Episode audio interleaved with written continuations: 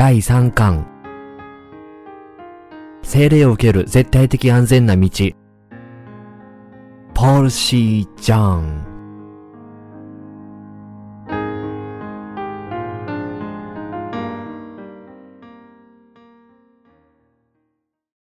説教1。精霊は約束の神の御言葉のうちに働く。使徒の働き第1章4から8節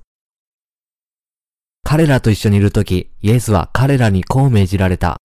エルサレムを離れないで、私から聞いた父の約束を待ちなさい。ヨハネは水でバプテスマを授けたが、もう間もなく、あなた方は精霊のバプテスマを受けるからです。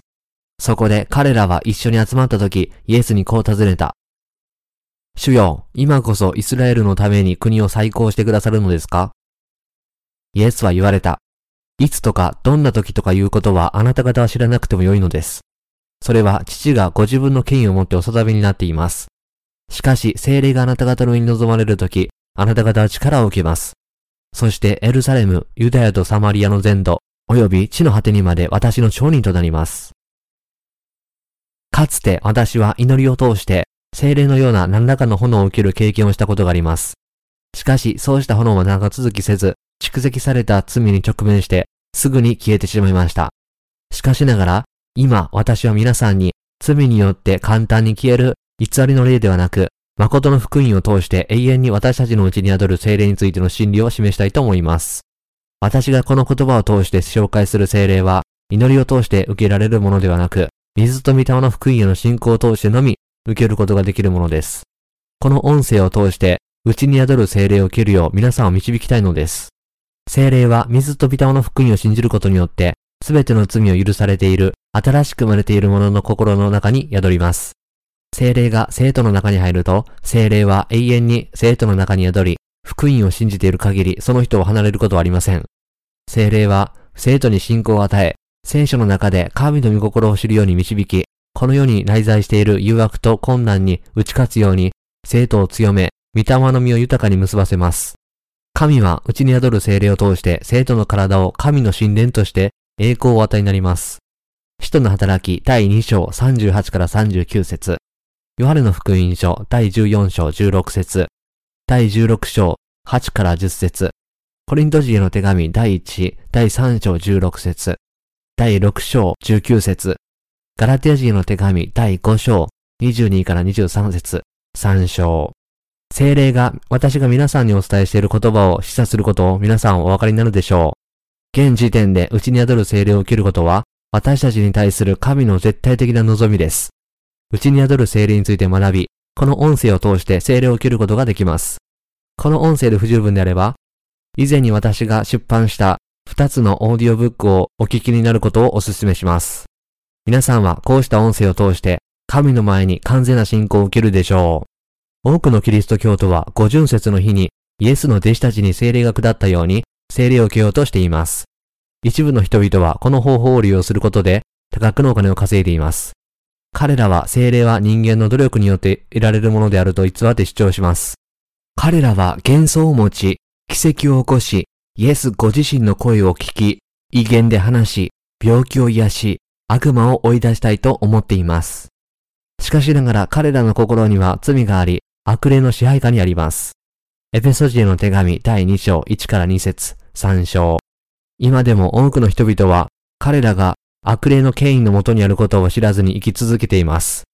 そういうわけでサタンは本当に幻想に過ぎない不思議や奇跡などあらゆる方法を使って人々を誘惑し欺くのです。イエスは弟子たちにお命じになりました。エルサレムを離れないで私から聞いた父の約束を待ちなさい。使徒の働き第一章4節使徒の働きで掲示された聖霊を受けるのは、経験や献身、悔い改めの祈りではなく、神の約束を待つことを通して、彼らに聖霊を与えることです。この説から学ばなければならないのは、内に宿る聖霊は、人間の熱烈な祈りを通しては、起こらないということです。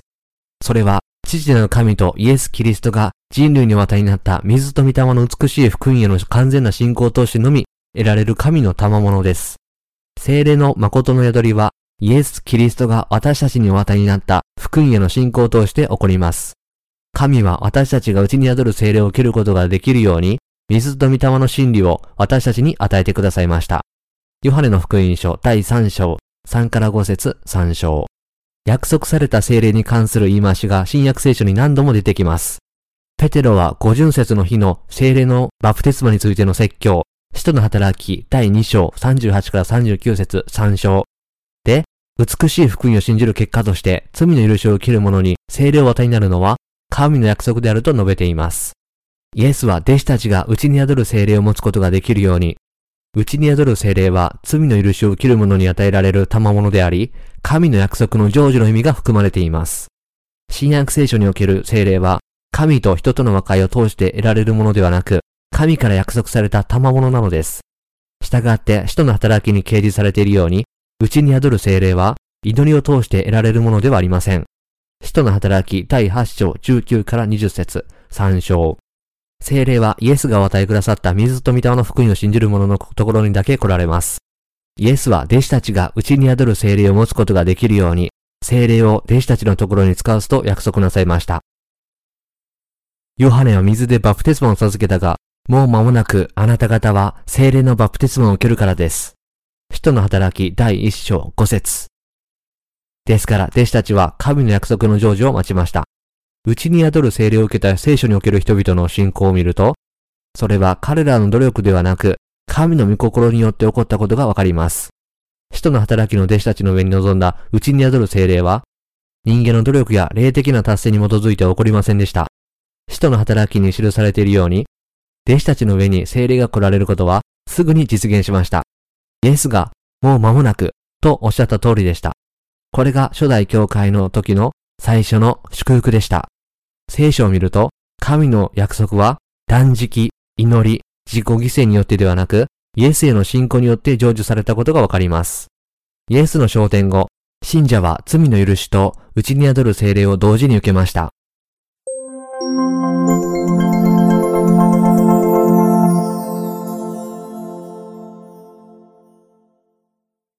精霊は天からイエスの弟子たちの上に突然来られた。五巡節の日になって、皆が一つところに集まっていた。使徒の働き第2章1節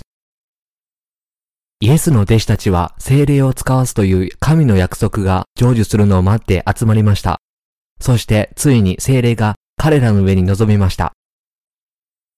すると突然天から激しい風が吹いてくるような響きが起こり、彼らのいた家全体に響き渡った。また、炎のような分かれた舌が現れて、一人一人の上に留まった。すると皆が精霊に満たされ、御霊が話させてくださる通りに他国の言葉で話し出した。使徒の働き第2章2から4節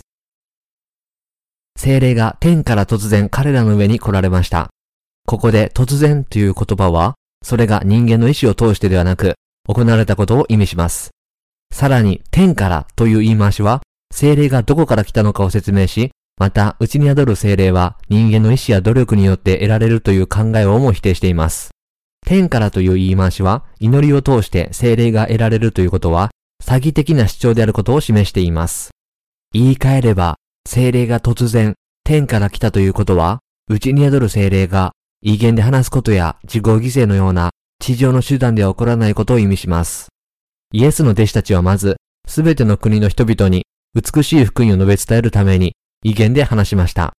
その理由は、精霊の助けを通して外国語を話すユダヤ人に自分の言語で福音を述べ伝えることができるようにするためでした。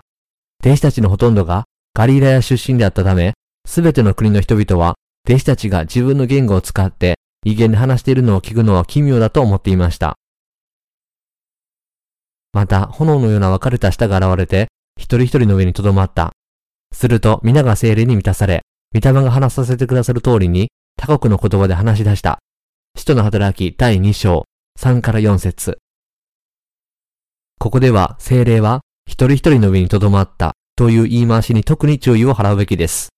一つの場所で、精霊が来られるのを待っていた弟子たちは、水と御霊によって新しく生まれる福音をすでに信じていました。今日多くのキリスト教徒は精霊の到来は祈っている間に激しい風が吹いてくるような響きが起こると信じて、この説を誤解しています。しかしながら、これは無知と混乱から生じる精霊についての誤解です。精霊は人々の上に来るときに、そのような音を出すのでしょうかいいえ、そのような音を出しません。人々が耳で聞くのは、人々の魂を貪り食うときにするサタンです。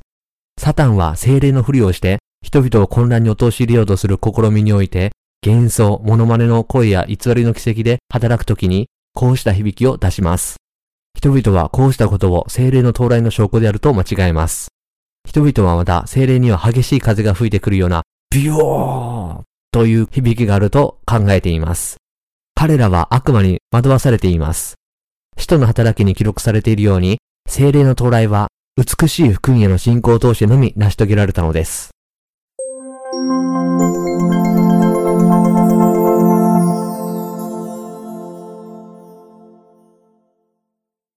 ペテロの信仰。ペテロの手紙第1、第3章21節3章は、内に宿る精霊を切るのに十分なほど完全だった。使徒の働き第2章で、最初の五巡節の出来事を浮き彫りにすることによって、神は弟子たちがすでに水と御霊の福音を信じていたので、精霊が彼らの上に留まったという真理を強調することを望んでおられます。しかし人々は通常、五巡節とは精霊が天から降りてきて、超自然的な印や創造しい叫び声が聞こえる時であると考えています。そういうわけで、今日のリバイバル集会で熱狂的な祈り、断食、暗視を通して精霊を受けることができると信じられているのです。悪魔に疲れること、気絶すること、数日間失神状態になること、途方もなく震えるといった現象は、精霊の見業ではありません。精霊は理性があり、人の人格を無視なさいません。精霊は知性、感情、意志を備えている人格心であられるため、人に対して無頓着に振る舞われません。精霊は人々が水と御霊の福音の御言葉を信じるときにのみ、人々のところに来られます。使徒の働き第2章38節3章。ペテロは預言者ヨエルの預言として、精霊が弟子たちの上に臨んだと証ししました。それは罪の許しを受ける者の上に精霊が下るとおっしゃった神の約束の成就でした。言い換えれば、全人類を罪から救うために、イエスがヨハネからバプテスマを受け、十字架につけられたという真理を信じる者に、内に宿る精霊が与えられるのです。ペテロの説教は、ヨエルの予言とともに、イエスがバプテスマを受けた理由と、それを信じなければならない理由を知る必要があることを示しています。この真理を知ることで、キリスト教徒は精霊を受けるようになります。ペテロが証しする美しい福音を信じますか？ペテロの手紙第1、第3章21節3章。それとも皆さんはまだ美しい福音とは無関係の無益で迷信的な信仰を持っているのでしょうか？皆さんは神の合計学に関係なく自分の行いを通して精霊を強度しておられるのでしょうか？誰かが神を信じて罪を洗い流すことを望んで悔い改めの祈りを捧げても水と御霊の福音を信じること以外に内に宿る精霊を切る方法がありません。水と御霊の福音を知らないにもかかわらず皆さんはまだ内に宿る精霊を待っておられるのでしょうか？精霊を皆さんの心に宿らせるイエスのバプテスマと十字架の血の真の意味をご存知ですか？内に宿る精霊は、水と御霊の福音を信じるときにのみ可能であることを知っておくべきです。精霊の誠の宿りは、水と御霊の美しい福音を信じる者にのみ許されます。うちに宿る精霊を受けさせる水と御霊の福音を与えてくださった神に感謝いたします。